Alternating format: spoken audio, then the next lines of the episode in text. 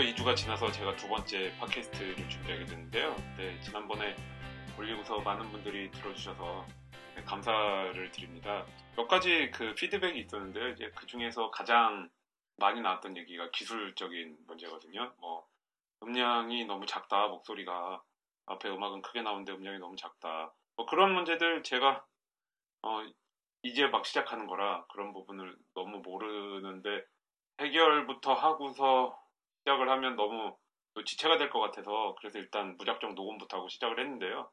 그런 부분들을 하나하나 좀 개선을 할, 하려고 하는데 어, 일단 그 음량 문제는 기본적으로 어, 팟캐스트를 위해서 세팅이 된 거라지 밴드의 문제인 것 같아요. 왜냐하면 제가 어, 몇 가지 그 세팅을 바꿔보고 어, 시험 삼아서 녹음을 했거든요. 그래서 마침 그 최근에 산 그 먹어보 뭐 요즘 운동을 좀 하느라고 먹어본다고 이제 훈제 닭가슴살 이런 걸 사서 그 안내 문구 뭐 보관은 무색소 무방부제, 무방부제물로 보관 온도가 가장 중요합니다. 냉동 주문 시 유효기간 영하 십팔 도에서 육 도 이거를 한 다섯 번 정도 다섯 여섯 번 정도 세팅을 바꿔서 녹음을 했거든요. 자 그래서 어 뭐 여러 가지를 시험을 해봤는데 문제는 거라지 밴드 자체인 것 같아요. 왜냐하면 퀵타임 지금 현재는 퀵타임 오디오 레코딩으로 녹음을 하고 있는데 어, 그걸로 들었을 땐 사실 전혀 잡음도 없고 그런데 이제 거라지 밴드를 쓸 때는 뒷부분에서 잡음이 너무 많이 깔립니다. 그게 이제 제거도 안 되고 자 그래서 어 이제 이번 팟캐스트부터는 다음번에 또 어떤 개선된 방법을 제가 쓸지 모르겠는데 이번에는 일단 퀵타임으로 녹음을 하고 어 이것을 또 팟캐스트 거라지 밴드로 익스포트를 해서 다시 임포트를 하나 아마 이런 방식으로 녹음을 할 것 같아요. 음질은 일단 더 좋을 것 같고요. 이것이 용량 문제인지 뭐 어 제가 좀 찾아보니까 거라지 밴드가 업그레이드를 하면서 팟캐스트에 나빠졌다 이런 얘기도 있던데 어 그런 영향도 있지 않을까 생각이 듭니다. 자 그리고 두 번째는 좀 길지 않느냐 한 시간은 좀 길지 않느냐 사실 그게 이제 제가 좀 어 판단착오를 한 건데요. 어 앞부분에서 한 이십 분 동안 쓸데없는 얘기하고 어 그 부분을 사실 따로 어떻게 떼어내서 일종의 파일럿, 그러니까 시험판으로 만들어서 올리는 게 낫지 않았을까 예고편이랄까요?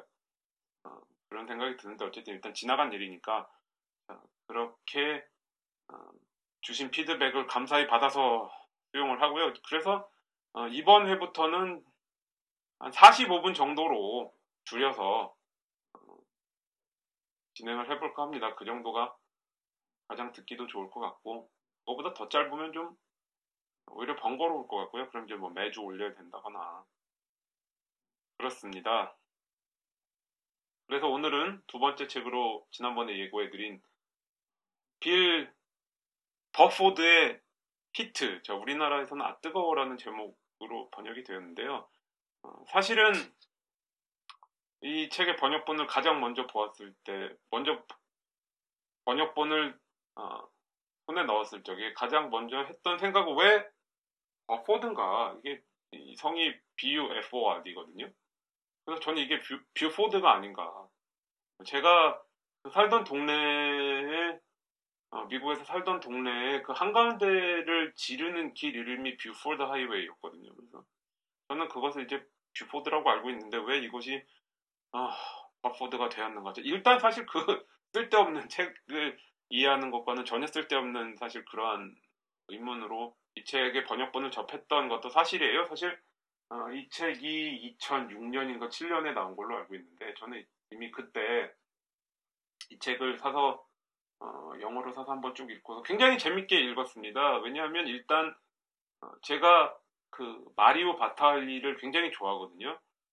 그 이천육 년, 칠 년 사실 이 무렵이 푸드 네트워크가 저는 현재 현재로서는 가장 균형이 잘 맞았던, 잘 나가던 시기라고 생각을 해요. 그러니까 어, 뭐, 아이언 셰프 아메리카, 그러니까 일본의 그 구십 년대 최근에 일본에서 또 다시 미국의 인기를 오히려 역수입을 해서 다시 프로그램을 제작했다고 들었는데요. 그러니까 그러한 그 아이언 셰프 아메리카가 이제 막 출범을 하고. 또 마리오 바탈리가 거기에서 활동을 하고 어, 거, 거기에 원래의 음, 그 교육적인 프로그램들 있죠. 그 요리, 정말 요리를 하는 프로그램, 뭐 무슨 서바이벌 따위 말고, 정말, 어, 나와서 요리를, 뭐 바비 플레이랄지, 자, 이런 셰프들이 나와서 요리를 직접 만들던, 요리 레시피를 가르쳐 주던, 그러한, 어, 두 가지의 쇼가 균형이 잘 맞아가던 거의 마지막 시기 아니었는가. 그 시기에 굉장히 마리오 바탈리의 활동을 어, 재밌게 봤거든요. 그래서 이 책을 사서 본 이유도 어, 마리오 바탈리가 좀 재밌다. 그래서 아직도 기억에 가장 많이 남는 게 이제 두 가지인데요. 첫 번째는 어, 이 재미를 붙인 것도, 이 푸드네트워크라는 채널에 재미를 붙인 것도 돌아보면 어, 마리오 바탈리의 몰토 마리오라는 쇼가 있었어요. 이 책에도 소개를 하고 있습니다. 어, 몰토라는 게 뭐 어, 우리나라에도 이름이 붙은 레스토랑이 있는 걸로 알고 있는데, 뭐 베리, 영어로 치면 아주, 뭐 이런 뜻이라고 해요. 그래서 굉장히 마리오답다, 뭐 이런 프로그램인데, 이제 한 세 명 정도 앉혀놓고, 뭐 일자형 식탁에 세 명 정도를 앉혀놓고, 이제 마리오 바탈리가 수다를 떨면서 음식 얘기를 하면서 조리를 하는 거죠. 이렇게. 어, 굉장히 말도 빨리 하고, 또 어떻게 보면, 아, 좀 호들갑스러운 거 아닌가. 뭐 이런 분위기로 뭐 파스타 같은 거 만들어서 어, 손님들 먹이고 이제 얘기를 나누고, 그게 굉장히 좋았거든요. 그래서 사실 그, 그 지호를 보았던 기억을 제가 외식의 품격을 쓸 적에 어떻게 좀 파스타 편에 넣어보려고 애를 쓰다가 여러 번, 한 서너 번 정도 고쳤었던 것 같아요. 제가 그랬는데 좀 부자연스러워서 나중에 결국은 빼고 말았는데, 하여간 그렇게 요리를 하는 뭐 레시피랄지 그런 것들을 가르쳐주는 프로그램 가운데서 참 그래도 가장 어, 재미있게 보았던 게 마리오 바탈리의 그런 쇼였고요. 굉장히 쇼맨십이 강했죠. 그 다음에 이제 그 진가가, 어, 이것도 역시 책에 나오는 이야기인데요. 그 진가가 어, 아이언 셰프 아메리카를 하면서 어, 굉장히 드러났다고나 할까요? 이렇게 그런 어떤 굉장한 음, 쇼맨십에 생각할 줄 아는 요리랄까요? 항상 콘셉트가 있는 이제 그런 부분을 굉장히 재밌게 보았는데요. 그래서 가장 즐겨 보는 이제 뭐 미리 다 짜고 하는 거지만 뭐 바비 플레이도 있고 뭐 어, 마사하루 모리모토도 있고, 그런데 항상 가장 즐겨 보았던 에피소드는 어, 마리오 바탈리가 나왔던 거죠. 그 중에서 아직도 가장 기억에, 정말 뚜렷하게 기억에 남는 거는 이제 그때 어, 시크릿 인그리디언스, 비밀 재료가 망고였거든요. 그랬더니 이, 어, 이 양반이 그 망고를 놓고서 어, 자기 망고를 보니까 자기가 베트남에 갔던 생각이 난다면서 그 베트남 쪽 음식, 뭐 반미 샌드위치 이런 걸로 기억을 하는데, 그런 걸로 다섯 가지를 차려내더라고요. 대단하다, 재밌다. 어, 뭐 물론 그것보다 더 뭐라 그럴까요?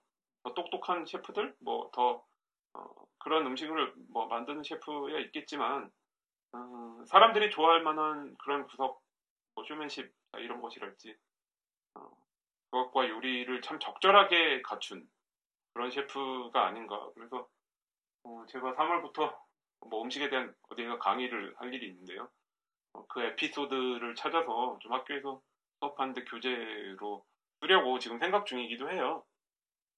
자, 그래서 쇼맨십 얘기가 나왔는데요. 뭐 그런 이야기를 예전에 들은 적이 있어요. 그러니까 셰프를 두 가지로 분류할 수 있다. 그래서 어떤 거냐면요. 첫 번째는 음, 먹이고 싶은 셰프랄까요? 그러니까 뭐 테크닉이 절정에 이른다거나 정말 어, 사람 잡는 테, 수준의 테크닉을 갖고 있다기보다 어, 사람들한, 사람들에게 맛있는 음식을 먹이고 어, 사람들이 맛있어하는 걸 보면서 행복을 느끼는 그런 셰프. 그래서 저는 뭐 그것을 뭐라고 할 수 있을까요? 뭐 퍼포머, 뭐 이 정도로 할 수 있을까요? 음, 그런 셰프가 한 종류가 있고, 그 다음에 두 번째, 그것보다 뭐랄까요? 좀 더 테크닉이 뛰어난 사람, 뭐 물론 목적은 모두 그 음식을 하는 사람들이 결국은 먹는 사람의 행복을 위해서 하겠지만, 어, 보다 더 자기의 기술의 완성, 그 다음에 완벽하게 갈고 닦는 것, 그것을 목표로 삼, 삼는 셰프도 있다. 그렇게 두 가지로 분류한다는 얘기를 어, 들은 기억이 나는데요. 그렇게 따지면 마리오 바탈리는 아마도 전자에 속하지 않을까. 그럼 어, 이 책의 의미를 한번 따져보죠. 첫 번째 할 수 있는 얘기는 어떤 관찰자와 참여자의 차이. 제가 지난번에 백팔십 일간의 엘블리에 대한 얘기를 하면서 사실 어, 제가 지금 번역을 하고 있는 책이 있는데 그 책의 마지막 거의 마지막 부분에 또 어, 이 그 지난번에 백팔십일 일의 엘블리의 저자가 등장을 하더라고요. 그래서 지금 번역하고 있는 책의 저자가 거기에서 그 만나서 엘블리에 가서 엘블리와 또 그 엘세이, 엘세이르드루칸가요? 이제 어, 그런 레스토랑에 가서 음식을 먹는 얘기가 나오더라고요. 그래서 아, 저자한테 괜히 좀 아, 내가 지난번에 팟캐스트에서 참 이 사람 빨대만 꽂았다고 얘기를 했는데 여기에 또 등장을 하시네. 뭐 그 지금 옮기고 있는 책의 저자 얘기로는 스페인에서 오랫동안 머물면서 취재를 한다라고 나왔는데 다시 한번 말씀드리면 저는 그 백팔십 일간의 엘블리에 그런 어, 게 담겨 있다고 솔직히 생각 못 하고요. 자, 그래서 그러한 차이를 느껴요. 어, 그 백팔십 일간의 엘블리의 저자는 순수한 관찰자였죠. 자기가 몸을 움직여서 음식을 만들지는 않습니다. 그냥 주방에서 일어나는 일들을 기록할 뿐이죠. 어, 뭐 그게 나 그게 뭐 아주 나쁘다 그렇다기보다 차이가 있다는 거예요. 자, 이 책에서 그 저자 빌 뷰포드, 버포드 뭐 어쨌든요. 자, 이 사람은 어, 제가 원래 그 요리에 관심이 있던 사람 같아요. 그러니까 자기 밥 정도는 해먹을 줄 아는 사람. 그래서 어, 파티를 하는데 어, 친구의 친구여서 그 마리오 바탈리를 초대를 한번 해본 거죠. 그랬더니 진짜로 와서 셰프가 왔으니까 음식을 셰프가 했겠죠, 결국엔. 자, 그러면서 어, 요청을 한 거죠. 혹시 너의 주방에서, 너의 레스토랑 주방에서 경험을 쌓을 수 있는가? 그랬더니 뭐 마리오 바탈리가 예스. 그래서 경험을 쌓기 시작을 한 거죠. 주방의 바닥부터 올라갑니다. 자, 근데 사실 나이도 사십 대 어, 사실 쉬운 상태는 아닌데 아마 이 사람이 기본적으로 음식에 대한 가장 기본적인 이해는 있었기 때문에 가능한 게 아니었을까. 자, 그래서 어, 자기가 경험해서 순차적으로 쌓아가 주방 식당 식당 주방에서 순차적으로 쌓아가는 경험들이요. 맨 처음에는 이제 정말 뭐 불은 안 되죠. 어, 뭐, 뭐 파 다듬고 고기 다듬고 야채 다듬고 자, 이런 것부터 시작을 해서 뭐, 파스타를 조리를 하고 그 위에서는 고기를 굽습니다. 뭐 그런 식으로 해서 주방의 어떤 그 위계 질서를 그런 어떤 주방의 어, 뭐 계급이라고 그럴까요? 자, 하나하나씩 밟아 올라가서 어, 결국에는 이태리로 건너가서 뭐 파스타를 배운다거나 아니면 심지어 도살 정형 발골 어, 뭐 소시, 소세지 만드는 뭐 가공용 만드는 법 고기를 다듬고 어떤 그 어떤 동물의 시체요 통으로 도살한 동물에서 어, 그렇게 살, 살과 뼈를 발라내고 뭐 소세지를 만 가공용을 만든다거나 이런 그 마리오 바탈리의 어떤 발자취, 발자취를 쫓아갑니다. 그래서 그런 어떤 경험을 순차적으로 하는 내용이 한 축을 이루고 있고요. 그 다음에 또 하나의 축은 그러한 경험이 가능하게 한 마리오 바탈리의 반전기 같은 내용을 담고 있습니다. 그래서 마리오 바탈리가 주방에서 어, 어떻게 해서 요리사가 되었나 어렸을 때부터 이제 아버지가 그 시애틀주 워싱턴 그쪽 출신이죠. 보잉 그 기업이 있죠. 그 음, 항공기 제조 제조회사. 그래서 저는 뭐 시애틀 한 세 번 정도 가봤는데 공항 쪽에서 차를 몰고 오다 보면 시애틀 시내 쪽으로 들어가다 보면 한쪽으로 그 공항에서 공항에서 시내 들어가는 쪽이면 운전석 쪽 오른쪽에서 보잉의 그런 설비가 굉장히 크게 보여요. 그래서 마리오 바탈리 아버지가 그런 보잉사의 중역이었다고 해요. 그래서 유럽을 많이 돌아다녔다고 합니다. 그래서 스페인 이런 데서 뭐 어, 마리화나 피고 행복하게 어, 행복하게 참 살았다. 뭐 이런 얘기가 나오고요. 이 얘기는 뭐 이 책에서만 읽은 게 아니라 어, 푸드 네트워크에서 매년 정확하게 기억이 안 나는데 봄인가 가을에 하여튼 굉장히 그 손발 오그라드는 어, 그 기획을 합니다. 뭐 셰프, 셰프 톨로지인가, 셰프 바이올로지 이런 식으로 해서 자기네 출연하는 출연진들. 어, 그 요리하는 요리쇼를 진행하는 사람들 있죠. 요리쇼 호스트 이런 사람들의 일대기를 한 번씩 쫙 훑어줍니다. 뭐 마리오 바탈리는 뭐 어떻게 어렸을 때 어떻게 해서 뭐 요리사가 되었고 이제 그런 식으로 쭉 훑어줄 때 뭐 몇 시즌 한 세네 번 정도 본 것 같아요. 자, 그래서 그러한 마리오 마리오 바탈리의 반전기 이 두 가지 이야기가 얽혀 있습니다. 그래서 어떤 사람이 주방에서 경험을 쌓는 이야기와 동시에 어, 마리오 바탈리는 어떻게 해서 유명한 셰프가 되었는가. 어, 원래 뭐 은행 같은 데 취직을 하고 싶어서 그런 쪽으로 뭐 상경계의 교육을 받아 대학을 나왔는데 결국 해보니까 요리가 가장 좋더라. 그렇게 해서 어, 몇몇 이제 시행착오랄까요? 뭐 성장 과정을 거치죠. 중간에 보면 재밌습니다. 그 어, 고들렌즈 이전에 어떤 그 영국의 미친 셰프라고 일컫던 마르코 피에르 화이트와 한 주방에서 둘이 일하던 뭐 이런 재밌는 얘기도 있고요.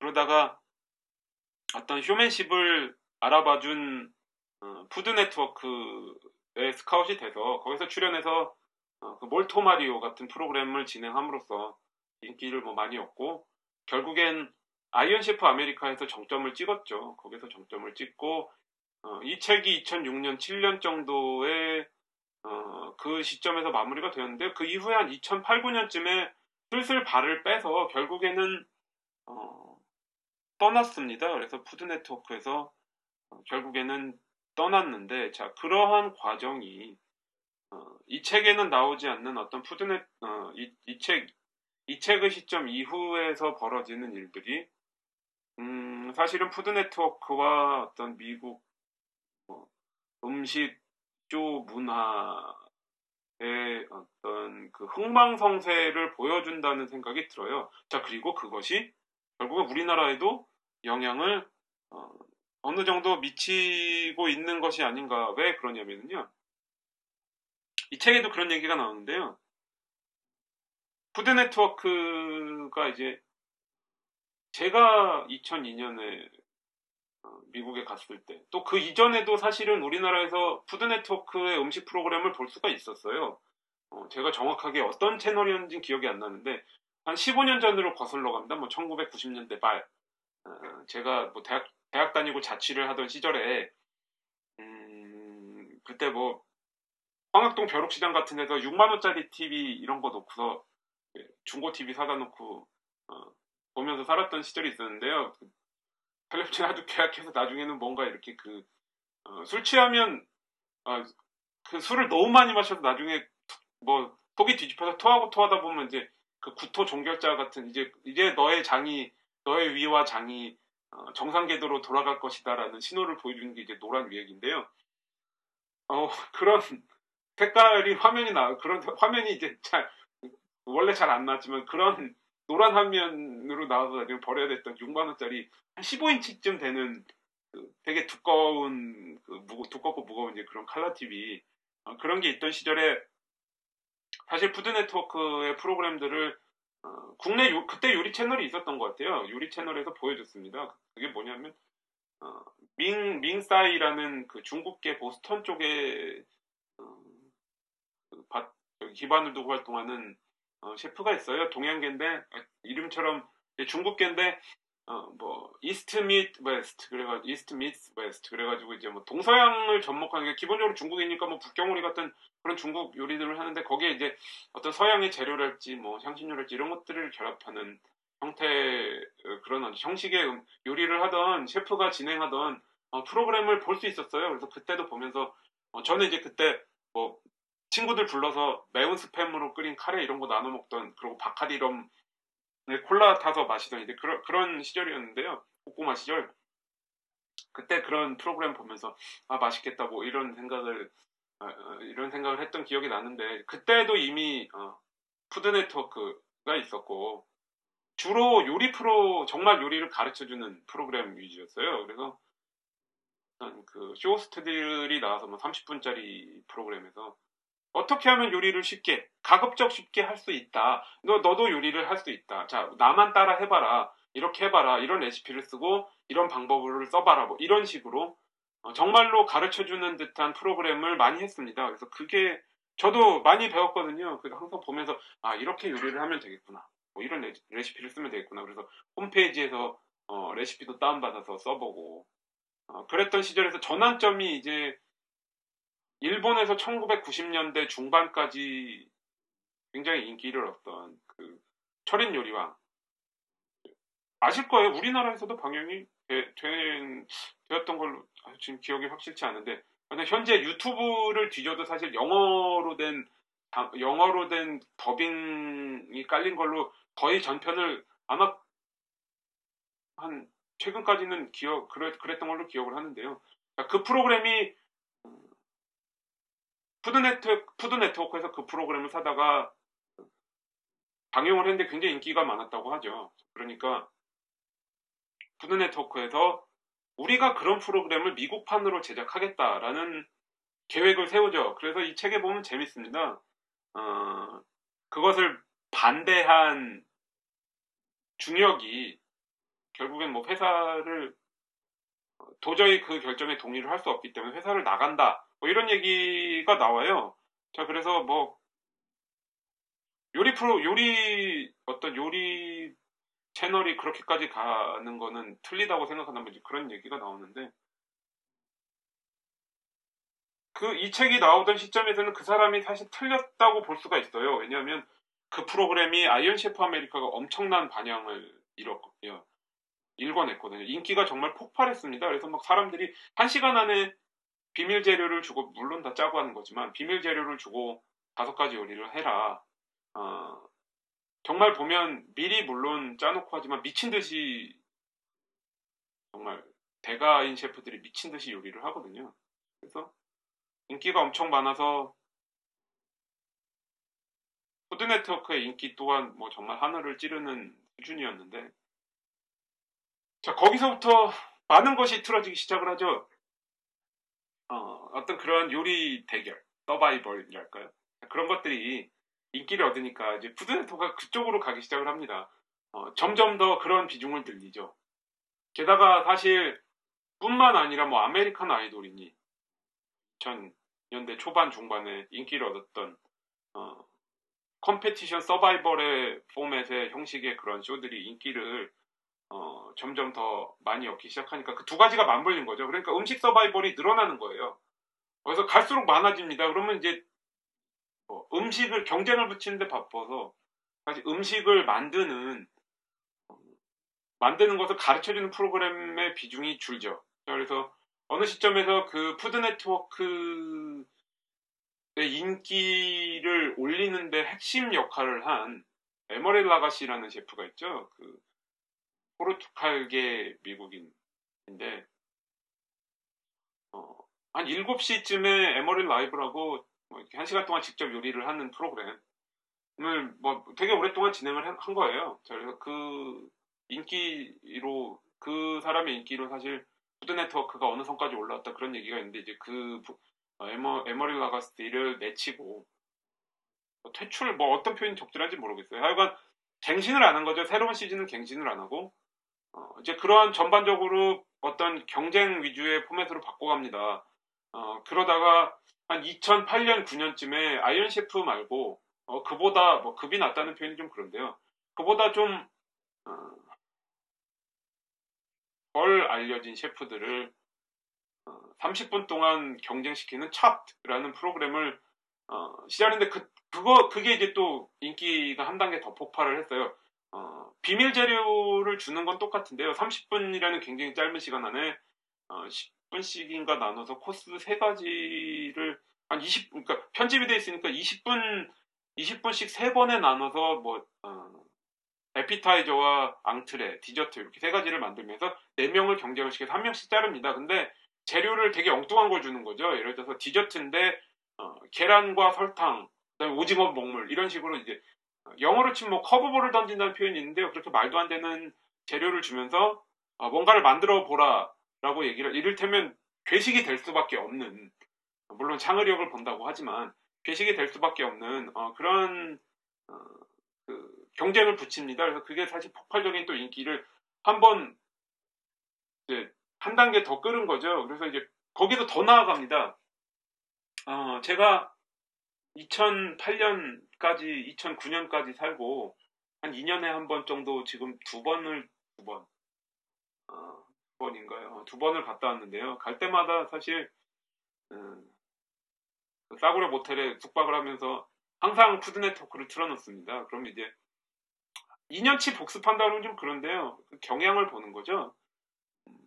그러면 이제 이 년 전에 이천십일 년인가에 갔을 때 오, 막장이구나라고 생각을 했어요. 뭐랄까 경쟁 어떤 서바이벌 포맷의 프로그램이 이제 거의 갈 때까지 갔구나. 나올 게 없구나. 어, 뭔가 이렇게 그 나오는 셰프들이 뭐 디저트 경쟁 프로도 있고요. 뭐 디저트를 나와서 만들 그런 말도 안 되는 재료를 주면서 뭐 디저트를 만든다고 디저트를 만들게 한다거나 이제 그런 프로그램까지 가는 걸 보면서 음, 갈 때까지 갔고 이제 어떤 음식 서바이벌이 어, 첫 번째는 적절한 재미있는 포맷이 없어서 억지로 짜낸 자란, 짜낸다라는 느낌도 있지만 두 번째는 어떤 그 셰프의 풀이 이제는 거의 말랐구나. 셰프의 어떤 그 샘이 말랐구나. 나와서 재미 재미는 무조건 있어요. 왜냐하면 사람을 바보 만들잖아요. 그러니까 재미는 있지만 어, 그 사람들이 정확하게 뭘 할 수 있는지 이 사람들이 어, 바보 되지 않으면서 자기 능력을 보여줄 수 있는 수준의 어떤 그런 사람들의 풀이 말랐구나 라고 생각을 했죠. 그러고서 작년에 몇 달 전이죠. 뭐 시월, 십일월에 갔을 적에 또 열심히 보았는데요. 이제 뭐 어, 아, 망했구나. 어, 뭐랄까요.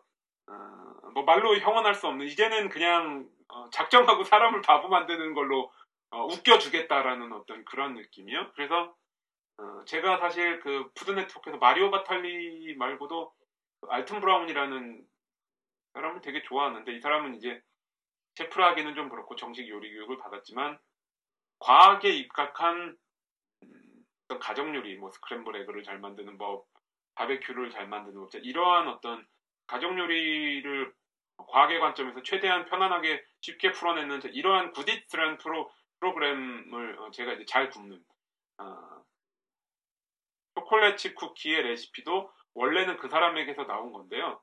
어, 자, 그런 프로그램을 진행하던 사람이 그 사람이 지금 그 아이언 셰프 아메리카의 진행자거든요.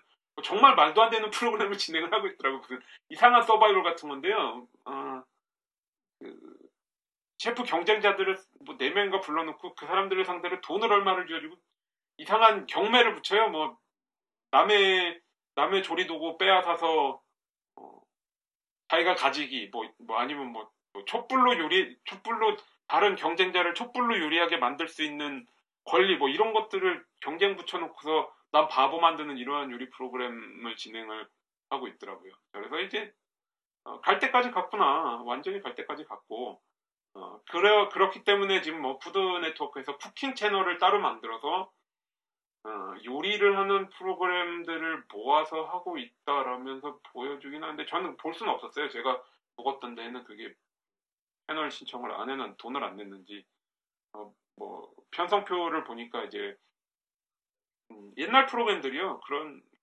제가 뭐 머물던 시절에 보았던 그런 프로그램들을 제 방송하는 뭐 그런 수준으로 요리 프로그램을 보여주고 있다고 하는데요. 어 그래서 이제 갈 때까지 갔습니다. 사실 뭐 푸드 서바이벌, 음식 서바이벌 경쟁 이런 것들이 갈 때까지 가서 더 이상 재미를 안겨주기는 어렵다고 본다. 전 그래서 사실 기본적으로 어, 수위를 넘어선 음식 서바이벌, 그러니까 푸드 어떤 아이언 셰프마저도 요즘은 원래 뭐 아이언 셰프 원래 사인방이 있었죠. 뭐 바비 플레이랄지. 어, 마리오 바탈리랄지 이런 사람들에서부터 점점 어, 그 사람들이 물갈이가 되고 있는데요. 이제는 최근에 보았을 때는 이제 좀 식상하지 않는가. 그 포맷 자체를 보여주는 거가 식상하지 않는가. 새로울 것이 없지 않는가. 이제 거기까지 갔다는 느낌이 들더라고요. 자, 근데 문제는 그러한 서바이벌의 포맷을 뭐 마스터 셰프 코리안이 우리나라에서 열심히 도입을 하고 있죠. 꼭 왜 선물 간 다음에 들어와야 되는가 거기까지는 잘 모르겠지만 뭐 그렇습니다. 그래서 그 아뜨거를 읽고 있으면 그런 어떤 음식 프로그램의 발달 같은 흥망성쇠를 빤하게 읽을 수 있다. 그래서 이 책과 마리오 바탈리를 통해서 푸드네트워크, 뭐 음식 관련 미디어, 방송, 프로그램 어, 이런 것들의 과거와 현재를 잠깐 공통굴에서 말씀을 드렸는데요. 저는 그렇습니다. 자, 과연 이러한 어, 지난 제가 경험한 지난 십 년간의 이런 푸드네트워크의 어떤 흥망성쇠, 또 최근에는 사실 간판 주제라고 할 수 있는 그 남부의 할머니 폴라디니, 또 인종차별 문제에 휘말려서 인, 인종차별 소송에 휘말려서 어, 방송국에서 퇴출됐죠. 그래서 지금까지 쌓은 것들에 많은 손실을 입고 뭐 어, 그 삼십 미닛 미운이라고 삼십 분에 음식하는 거 절대 삼십 분에 할 수 없을 뿐더러 그 음식의 어, 수준이 참으로 안타깝지만, 그러니까 레이첼레이도 뭐 얘기가 많고 어, 현재 그런 수준인데요. 어, 그러한 어떤 제가 지난 십 년 동안 십 년 정도 동안 경험해온 그런 음식 프로그램의 어떤 흥망성쇠의 과정을 지금 현재 우리나라의 음식조에 투영을 하면 어떤가. 어, 좀 안타까워요. 왜냐하면 항상 이렇게 말씀 이런 이런 주장을 펼치면 뭐 어, 모든 것 모든 것이 다 본질을 따져야 하고 뭐 이래야 되는 것이냐. 아니, 저는 그렇게 생각은 하진 않는데요. 그러니까 항상 그런 말씀을 드리죠.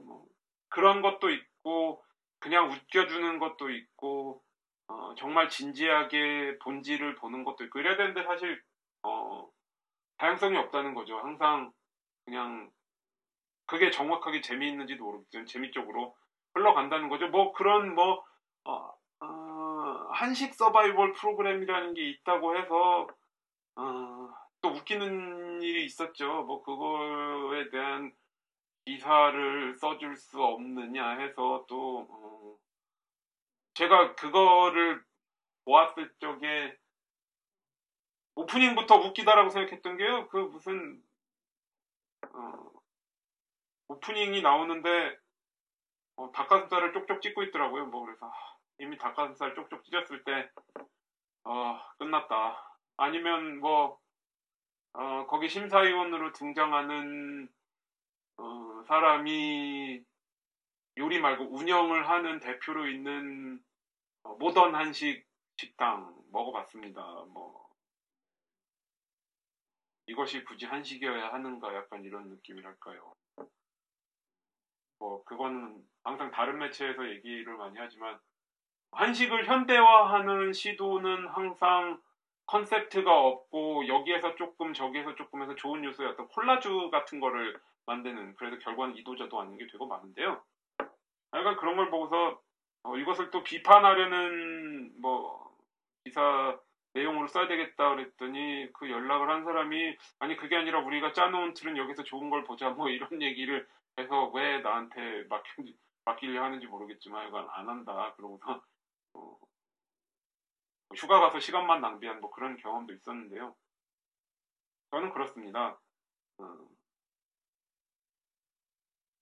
푸드네트워크가 지금 정말 너무 망가졌다고 생각하지만 그것의 음, 전성기랄지 발달 과정에서는 어, 정말로 방송이 가질 수 있는, 방송만이 할 수 있는, 텔레비전 방송만이 할 수 있는 긍정적인 부분을 분명 영향을 미쳤다고 생각을 해요. 어, 어떤 음식을 하는 법이랄지 기본에 대한 것들을 가르쳐주려 했던 어, 순수하다는 말이 좀 그렇지만요. 어, 그러한 시도가 있었는데 그것이 정말 우리가 그런 것을 가지고 있느냐, 우리나라에서 현재 어, 보여주고 있는 음식 관련 방송이 그런 것들을 보여주고 있는 건지, 아니면 음식을 하는 라이프 스타일을 보여주고 싶은 건지, 어, 저는 그걸 모르겠다는 거죠. 항상 또 그렇게 말씀을 드립니다. 항상 주장을 펼칩니다. 라이프 스타일을 팔아먹는 것 자체는 아무런 문제가 없어요. 어, 원래 그것이 가장 좋은 상품일지도 모르고, 하지만 어, 그 라이프 스타일로 보여주고자 하는 것에 훈련이 잘 돼 있어야 보기가 좋아요. 그러니까 무슨 말씀이냐, 어, 음식에 음식으로 라이프 스타일을 팔아먹으려면 좋은 잘 만든 음식을 내놓고 라이프 스타일을 팔아야지, 그냥 음식을 하는 것을 보여주는 게 라이프 스타일의 일부인 것처럼 팔아먹으려고 해봤자 금방 식상한다는 거죠. 물론 저만 그럴지도 모르겠지만 어, 그래서 좀 돌아볼 필요가 있다고 생각을 해요. 어떤 그 뭐 한국의 푸드 네트워크가 되고 싶은 방송국이 있는지, 자 뭐 저는 모르겠습니다만 저야 안 보면 그만이지만 과연 그 본질적인 부분을 이해를 하는지, 아니면 모델로 삼고 있는 어떤 방송국이랄지 외국의 사례가 정책에 어떻게 성장 발달을 했고 또 쇠락을 했는가를 좀 보고 어, 정확하게 교훈을 어, 삼아야 되지 않는가라는 생각을 많이 합니다.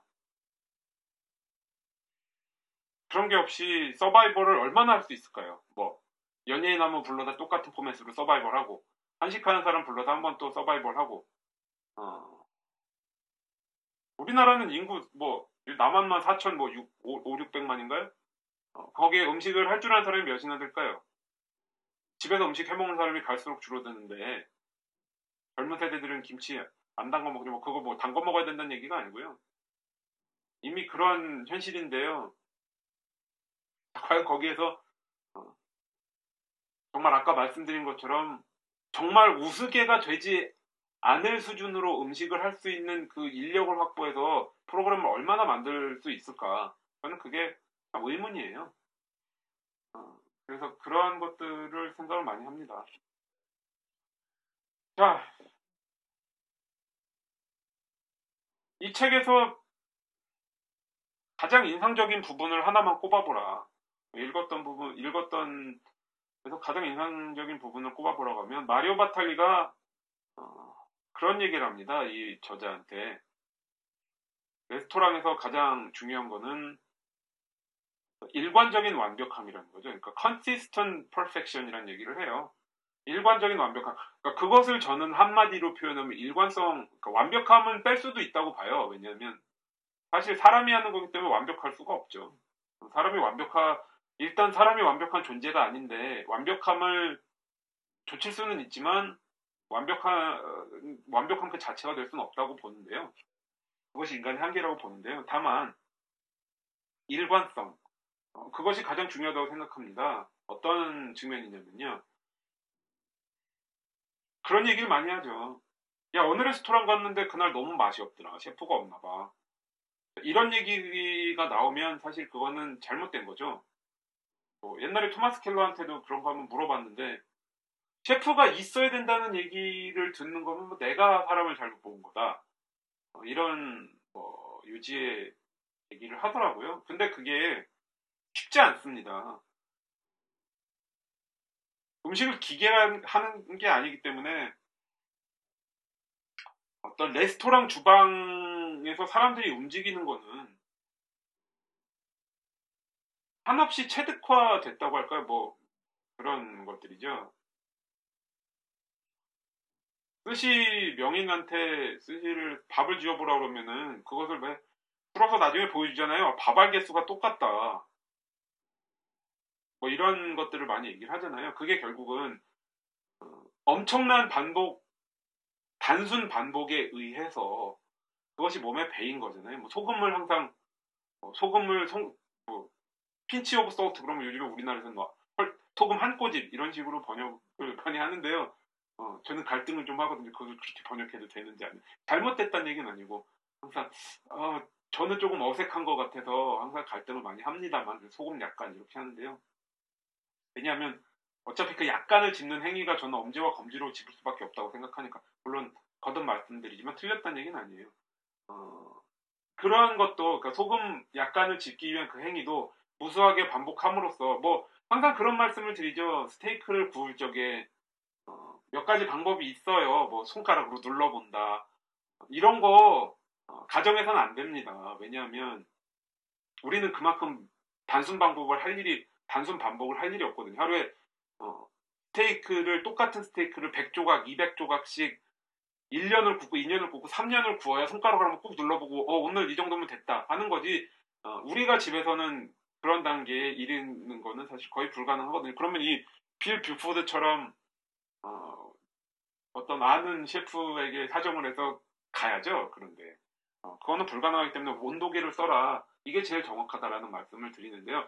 어, 주방에서 결국은 음식을 한다는 것, 일관적인 음식을 많이 한다는 것은 결국은 단순, 어, 단순 반복을 통한 훈련과 그로 인한 체득이 얼마나 많이 되었느냐.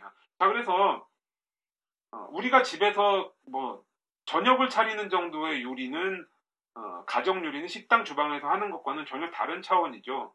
그래서 항상 제가 말씀드리다시피 내가 음식, 저는 뭐 제가 음식 잘하지 않습니다만 어, 제가 뭐 이렇게 뭐 어, 빵 같은 걸 만들어 누굴 드리면 야 뭐 이걸로 가게를 해야 되지 않냐 라고 절대 생각을 할 수가 없는 게 어, 그런 다량을 반복으로 만드는 것은 어, 가정주방, 가정의 부엌에서와 전혀 다른 상황 맥락이기 때문에 다르다.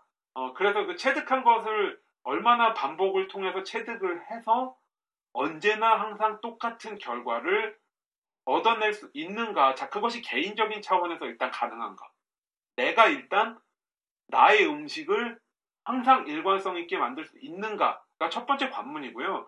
그런 인력을 확보를 해서 어, 그 맛의 생김새가 어떻든지 간에 그 레스토랑이 그러한 어, 요리사들의 집합체가 어, 그 레스토랑의 맛을 항상 일관되, 일관되게 낼 수 있는 것은 그 다음 단계의 어려움이거든요.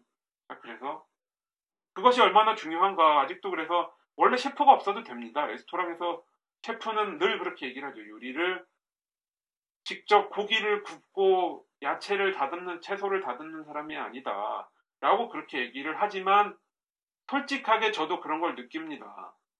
오늘은 어, 뭐 제가 모르는 데 가도요. 아는 데를 뭐 간다 그러죠. 모르는 데 갔는데 어떤 조리 상태가 아 오늘은 셰프라는 분이 셰프가 어떤 음식을 정확히 어떤 맛을 내는지까지 몰라도 어, 오늘은 셰프가 없구나 라고 생각할 수 있는 경마도 있으니까요. 자, 그것이 제일 중요합니다. 어, 그래서 오늘 가고 내일 가고 모레 가서 똑같은 음식을 먹었을 때 아니면 심지어 다른 음식을 먹더라도요. 다른 요리를 먹더라도요. 어, 그 뒤에 깔린 어, 어떤 재료의 특성이랄까 어, 조리의 특성 같은 것들을 다 드러냈을 적에 그 일관되게 어, 일관된 표정을 지니는 거 사실 그게 가장 어렵습니다. 그래서 제가 항상 못마땅하게 생각하는 거죠. 어, 젊은 셰프들이 젊은 그 유명한 셰프들이 유명한가요? 뭐 하여튼 그런 스타 셰프, 뭐 스타는 있고 셰프는 없다 맨날 이렇게 제가 말하는데요. 왜 그런가? 어, 그거는 절대 어떤 그 개인적인 능력치에 대한 평가절하 같은 게 아닙니다. 그냥 이 문화와 이 직업의 특성이 가지고 있는 어떤 그, 이 직업의 특성이 사람에게 요구하는 것이 단순 반복인데 그 단순 반복이 사람들이 생각하는 것만큼 쉽게 쌓이지 않는다는 거죠. 어디 아이스크림 먹어서 이게 어, 어떻습니까? 그러니까 항상 균일해서 물어보면 뭐 내가 이제 이것을 한 십 년쯤 해봐서 알겠다랄지 뭐 그런 것들이 있잖아요. 결국은 그런 것이 음식 산업, 요리, 셰프가 되는 것의 핵심이라고 생각을 합니다. 그래서 항상 제가 못마땅하다고 말씀을 드리는 거예요. 무슨 어, 어떤 어, 어떤 특정 레스토랑의 셰프가 인간적으로 셰프 이런 문제가 아니고요. 그냥 우리나라의 시스템, 교육 시스템, 어, 누구나 대학에 가려고 하고 어떤 직업 교육이 어, 직업 직업인이 되는 것이 어, 어떤 대학을 나와야만 된다랄지 뭐 이런 것들 있잖아요. 이런 직업교육과 또 선행교육, 선행학습 뭐 금지법 얘기가 나오는데요. 맨날 그런 거 가르칠 생각은 하지 뭐 정확하게 진로교육 같은 거 되지 안 진로교육 같은 건 안 되는 현실이잖아요. 이런 것이 어, 뭐 그 사람이 천재라고 해도 천재라고 해도 육체적으로 육체적인 반복을 통해서 쌓을 수 있는 것은 또 별개인데요. 뭐 악기를 다루는 사람들도 그렇겠죠. 다 결국은 같은 어, 맥락이라고 생각합니다. 그것이 우리가 뭐 남자가 대학을 스물 어, 대학에 가서 군대를 갔다 와서 이후에 만약에 요리를 나의 길로 생각해서 한다 그러면 뭐 조리학교 가고 그것이 이 삼 년 안에 쌓을 수 있는 것일까요? 그것을 묻는 거죠. 어 그리고 거기에서 한 가지 더 뭐 체득에 대해서 그런 얘기를 하자면. 음, 그러한 얘기도 많죠. 뭐 셰프가 요리한 사람이 담배를 피우는 게 맞는 것이냐 틀리는 것이냐. 음, 개인적으로 스트레스를 해소하는 방안이 금연, 뭐 흡연이라면 그건 제가 뭐 저는 그건 막을 수 없는 것이라고 생각을 합니다. 엄청나게 육체적인 행위이기 때문에 스트레스가 크다고 생각해요. 어, 근데 이제 그것이 맛에 영향을 미치냐 안 미치느냐는 약간 이런 문제라고 생각합니다. 아까 말씀드린 것처럼 고도의 반복 훈련을 통해서 다발, 스시를 쥐었을 적에 다발계수가 똑같아지는 그런 상황이 있죠. 결국 맛을 보는 음식, 일단 나의 맛을 일관되게 내는 것도 그런 반복 훈련을 통해서 한다면 여러분들이 어, 살아, 어, 여러분들이 생각하는 것만큼 모든 순간에서의 맛보기와 상관이 없을 수도 있어요. 그러니까 감각, 그 정말 어떤 국물을 찍어서 혀에 대보는, 자, 그것이 맛을 보는 어, 어떤 그 하나의 수단이나 방법은 아니라는 거죠. 그렇기 때문에 그것이 좀 다를 수 있다. 어, 저 같으면 제가 음식을 한다면 안 피, 어, 그것이 어, 아주 작은 데라도 영향을 미치면 안 피려고 하겠지만, 설사 담배를 피운다고 해서 그것이 정확하게 여러분들이 생각하는 것만큼 음식을 감각으로 음식 맛을 보는데, 그, 그 음식 맛을 본다는 것이 결국은 혀뿐만이 아니라 공간감, 굉장히 공감각, 감각, 아, 발음이 안 되네요. 공감각적인 것이기 때문에 조금 다를 수 있다라고는 말씀드릴 수 있어요. 어, 그러면 책에 대한 얘기는 어, 이 정도에서 하고요. 마지막으로 그런 거를 좀 얘기해 볼까요? 두 가지. 첫 번째는 이 책의 번역에 대해서 좀 아쉬운 점을 얘기하려고 해요. 어, 첫 번째 시간에 말씀을 드렸지만 번역 비평 이런 걸 할 생각은 없습니다. 근데 이제 굉장히 아쉬웠던 부분. 첫 번째는 어, 음식책이 사실 저도 뭐 제가 뭐 몇 권 해봤으니 해봤겠습니까만 어, 어렵습니다. 뭐가 제일 어렵냐면요, 모르는 용어가 너무 많이 나와요. 그리고 그 용어를 어떻게 처리해야 될지, 그러니까 뭐 선택의 번역에 있어서 출발어와 도착어의 선택 문제 같은 거예요. 뭐 이런 걸까요?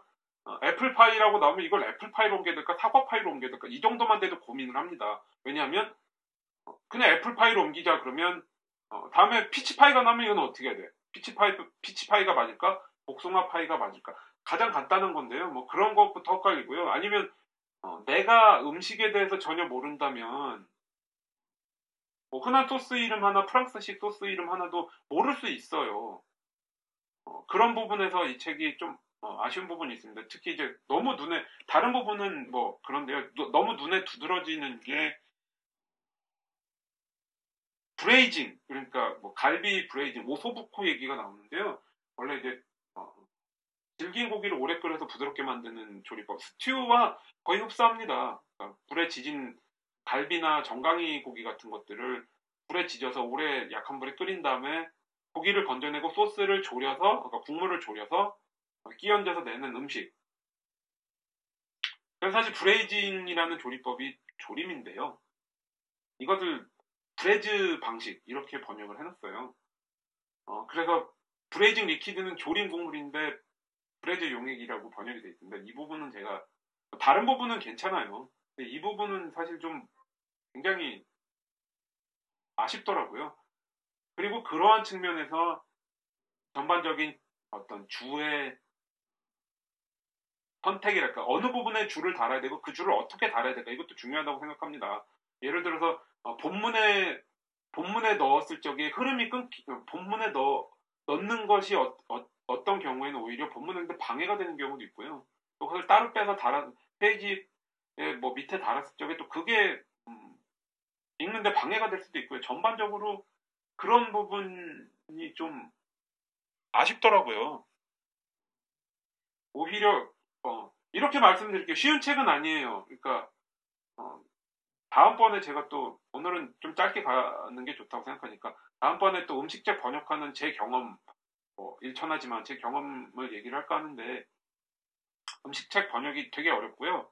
이 책이 많이 어렵습니다. 그러니까 저도 이번에 어, 이게 한 세 번째쯤 읽는 거예요. 그러니까 원서를 읽고 영어 어, 한글책으로 한 번 읽고, 이제 이거 준비한다고 제가 한 번 더 읽었는데, 어, 오랜만에 읽었는데 어, 제가 생각한 것보다 더 어려워 라는 생각에 사실 많이 놀랐어요. 그래서 아, 번역하시는 분이 많이 어려우셨을 것 같다, 이 생각은 하는데 어, 그런 부분에서 좀 아쉽고, 또한 말투, 그러니까 어떤 느낌이냐면 어, 원래 책이 문장이 굉장히 좀 박진감 넘치고 어, 뭐 남성적이라는 표현이 맞지 모르겠는데 좀 굉장히 좀 터프합니다. 근데 이제 그런 부분이 많이 좀 깎인다는 느낌이 들었고요. 그러니까 좀 나긋나긋해졌달까요? 특히나 어, 마리오 바탈리와 저자와의 대화. 어, 마리오 바탈리 뭐 나이가 비슷한지 제가 지금 잘 기억이 안 나는데 오히려 저자가 조금 더 많은 것 같은데요.